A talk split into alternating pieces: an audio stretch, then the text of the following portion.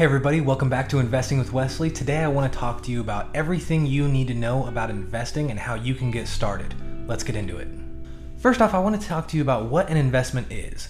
When someone uses the word investment, most people think of investing in stocks or bonds or some form of stock exchange. But really, an investment is just the act of putting up some money in hopes to get more money back.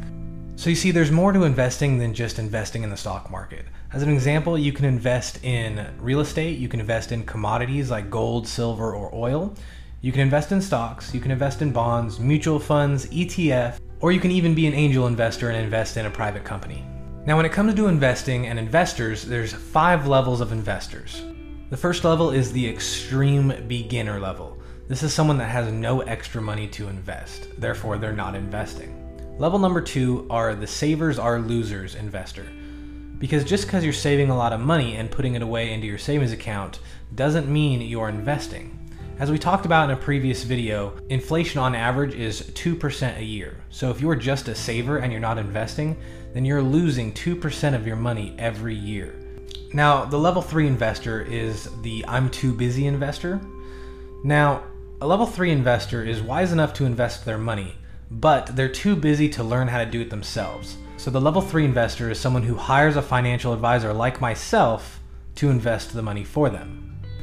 Now, there's nothing wrong with being a level 3 investor or being too busy to invest your own money, because you will see great returns if you hire the right advisor, of course.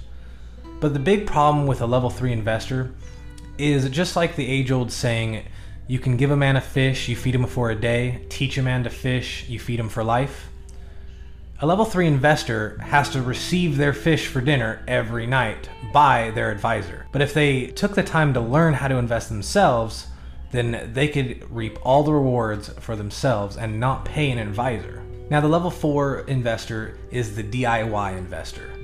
This is someone that takes the time to learn and educate themselves how to invest properly and reaps all the rewards by themselves. The DIY investor makes their own decisions and uses their own money and risks their own livelihood. But because of this and because of them having more skin in the game, they take their job seriously and educate themselves and learn everything there is to know about investing. And one of the biggest pros about being a DIY investor is that if you learn how to do it properly and you see great returns, you no longer have to pay a financial advisor to handle it. So you save yourself that annual fee, and what can you do with that? Reinvest it for bigger gains. Now, the 5th level of an investor is the capitalist investor or the pro investor. These are people like Ray Dalio and Warren Buffett, people that have a business in investing. They use other people's time, other people's effort, and other people's money to generate a return. Once you reach level 5 investing, the tax benefits are absolutely amazing. If a level 5 investor structures their investments properly, they will pay $0 in taxes when they make a profit. And it goes without saying, if you're a professional investor or a level 5 investor, the gains you could receive on all your investment using other people's time, other people's effort, and other people's money is astronomical compared to the DIY investor who only has access to their own funds. Now, for the rest of this video, I want to talk to you about some key points when it comes to investing. Namely, the taxes associated with investing, what returns you should be looking for, professional management versus DIY, what diversification is, and what the phantom money or phantom income is. So first, when it comes to returns and what you should be looking for, honestly, it all depends on what kind of portfolio you're putting together and for what purpose. As I explained to you in a previous video, a short-term savings investment should not be as risky as a long-term wealth building account. When it comes to short-term investing, you want to sacrifice some of the upside gain for downside protection because you have a short time horizon on when you might need that money. And on the flip side, with a long time horizon where you won't need the money for very long, you want to be as aggressive as possible with your gain. So the rule of thumb I try and go by whenever I'm investing for the short term is anywhere from 6 to 9% gain. The rule of thumb when I'm going long term is 12% or more. This leads me into our next topic, which is what is diversification? Diversification is spreading your investment or your money across multiple different kinds of investments. I'm sure you've heard the saying, don't put all your eggs in one basket. When it comes to investing, you should never have 20% or more of your income in any one asset class. A general rule of thumb is no more than 20% in one class and no more than 5% of your money in one particular stock. Another rule of thumb when it comes to diversification is every 90 days to trim off some of the fat when it comes to your investing. If one of your stocks has produced a lot of income, after 90 days, sell a portion of it off and make sure you stay within your 5 or 20% ratio. Now, the next two things I want to talk to you about are the taxes associated with investing and phantom money that is also associated with investing. Now, it goes without saying, you only pay taxes on your gains, and depending on how long you've held your investments, that will adjust the capital gains tax you pay. Short-term capital gains tax is calculated by whatever income tax rate you're currently at. Long-term capital gains is anywhere from 0, 15, or 20% in tax, depending on your income level. If you're extremely wealthy and being taxed at almost 50% of your income, a long-term capital gains rate of 20% looks a lot more favorable. Now, when it comes to phantom money, this is unrealized gain or unrealized loss. As an example, if you invest in a stock and the stock goes up, and you see in your portfolio you are up $300, you are not taxed on that money until you realize the gain and sell off your stock. Likewise, if the stock plummets and you're down 30%, you don't actually take that loss until you sell. A lot of beginners that invest themselves make that mistake. They see their portfolio is down 20 or 30% and they sell, but all you did was lock in the loss. If you had just remained patient and waited for the stock to go back up, you could have at least broke even, if not turn that stock into a win. Now, when it comes to taxes and gains and losses, I already explained to you what the gains taxes is, but what if you take a loss on your investment? How does that affect your taxes? Well, the amount of money you lose in an investment can be treated as a tax deduction to the rest of your income. There are some limits on how much you can claim in any one year, but you also can roll over any excess for future years. I can't really get into the limits on this because I am not a tax professional, but just know it's not all bad if you take a loss on your investments because they can save you money in taxes in the future. If you're curious about what percentage you'd fall in for long-term gains, I'll put it up on the screen now. As you can see, if you're single and make up to $40,000 in a year, you'll pay a long-term rate of 0%. If you make anywhere from $40,001 to $441,450 in a year, you'll receive a 15% tax on your long-term gains. And if you make over that amount, you'll receive 20%. Married filing jointly is up to $80,000 to hit the magical zero. Then it goes to 15%, and any more than $496,600 in a year is a 20% rate. Now, I also want to remind you that it's only your gains that are taxed. If you put $5,000 into an investment and grow it to $5,500, your initial $5,000 is not taxable. Only the $500 you make on top of that is. Now, when it comes to professional investors or investment advisors, there's some pitfalls that people have to look out to. As an example, some professional investment advisors charge a massive 5% annual fee of your investments. That means every year they manage your money, they take 5% off the top just to do that. Now, I'm not going to argue that a professional investment advisor, including myself, should get compensated fairly for the value they bring to you, but 5% is an extremely large amount, especially in down years. For example, how fair is it that your portfolio goes down 10% in a year and they take an additional 5% off the top to pay their fees? That doesn't seem very fair to make you lose even more money than you've already lost in a year. On top of that, there's also investment advisors out there that receive a commission or compensation one way or another for recommending extremely expensive funds. When it comes to fees and receiving compensation for putting a mutual fund or an ETF account in your portfolio, some of these fund companies will compensate the investment advisor to recommend their funds to the clients. So not only is this investment advisor taking 5% management fee, but they're also selling to you extremely expensive ETFs and mutual funds that have their own fees of themselves. So the biggest thing you need to watch out for if you're trusting an investment advisor is to watch out for all the fees that could tack on. You want to look for an investment advisor that's completely transparent in all the fees, how they make money, and how much fees each fund they're recommending costs. You should also be aware for any mutual fund or ETF that claims its goal is to beat the market. History proves that no one can consistently beat the market unless you are a unicorn Goldilocks investor and there aren't many of those out there. Warren Buffett on average gets 20% when the market usually only gets about 10 or 12%. But even the big hedge fund managers like Ray Dalio don't consistently beat the market. So if an investment advisor is telling you he could beat the market, or is recommending a fund that has consistently beaten the market, don't listen to them. Chances are they're scamming you into collecting massive fees so that they could line their pockets. If you're gonna take on the challenge of investing yourself and becoming a DIY investor, or just wanna learn more about investing, you may be interested to know some of the different ways you can invest your money. Now, the easiest way is to invest in stocks, bonds, mutual funds, or ETFs. Now, even when it comes to investing in just pure stocks, there's a bunch of different kinds. There's convertible stocks, preferred stocks, or common stocks. If you don't want to invest in equities and instead you want something a little bit more safe, then people invest in bonds. Now, the reason bonds are considered more safe than stocks is because a bond gets paid out in the event of bankruptcy before a stock does.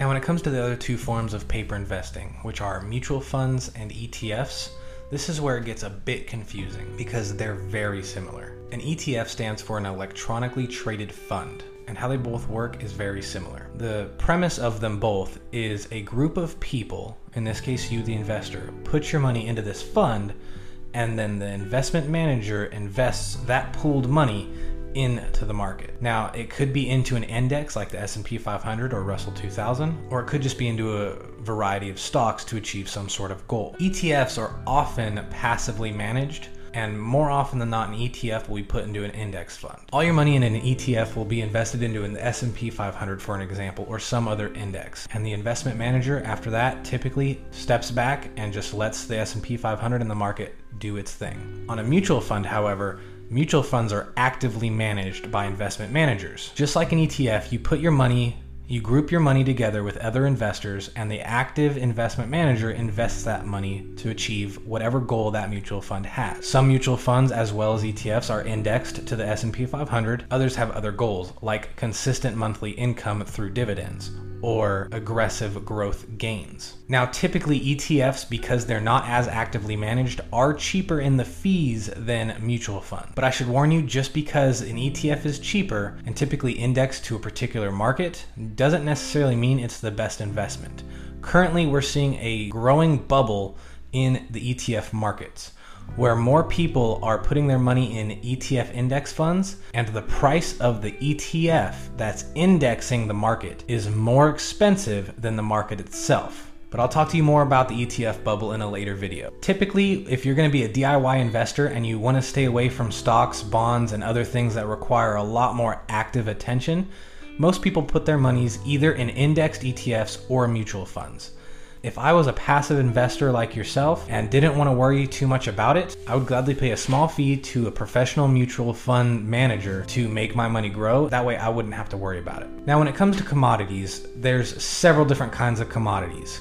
There's gold, silver, and other precious metals. There's oil and electricity and other natural resources. Even many years ago in the early 2000s, people were buying, selling, and trading Beanie Babies, those little plush toys, as a commodity and making a profit. Now, I wouldn't recommend buying and selling Beanie Babies to make a profit, but that just goes to show how vast the word commodity is used when it comes to investing. Most people will put their money in commodities when it comes to gold, silver, and oil. And for the DIY investor out there, no more than 5% of your portfolio should be in commodities like gold or silver. Commodities are often looked at as safe investments. Gold in particular is the most famous of the commodities, because it has inherent value. Gold will always be worth a large amount of money. And people put their money in gold as a hedge against inflation and a hedge against the stock market. If the stock market plummets, and so does the value of the US dollar, the price of gold typically goes up. That way, you can even out some of your losses. Again, it's all part of diversification, but all you need to know in the scope of this video is that when it comes to starting a proper portfolio, 5% in gold or other precious metal commodities is typically the way to go. Now, once you have your paper portfolio completely diversified, you might want to venture into something like real estate. When buying real estate, there's numerous ways to calculate what a good investment is. There's growth, there's cash flow, there's speculation of real estate, which is more fix and flip. But at the end of the day, it all comes down to the definition of investing, putting your money up front, hoping for a larger gain. Now, when it comes to investing in real estate, you also have to account for your expenses, because that's the only way you'll know whether you truly made a profit or not. If you bought a property and held it for 10 years, and in those 10 years, the property value gained $10,000, but you spent $30,000 in interest, you didn't make a profit. You were negative $20,000. That example was an example of a philosophy of real estate investing where it's only gains. Some people like to focus on the cash flow as well. In that same example, if you bought a house and held it for 10 years, but was renting it out and somebody was paying all those interest and fees for you, then your profit margin looks a lot better because it wasn't costing you anything out of your own pocket. And maybe all those months that you were accumulating for 10 years, you were even positive in rent, so you were receiving some sort of monthly income as well. Now, a lot of people here on YouTube and a lot of other financial advisors will recommend real estate investing, and a lot of people have that as a goal, to have about 4 or 5 other properties, all renting them out, receiving positive cash flow every month.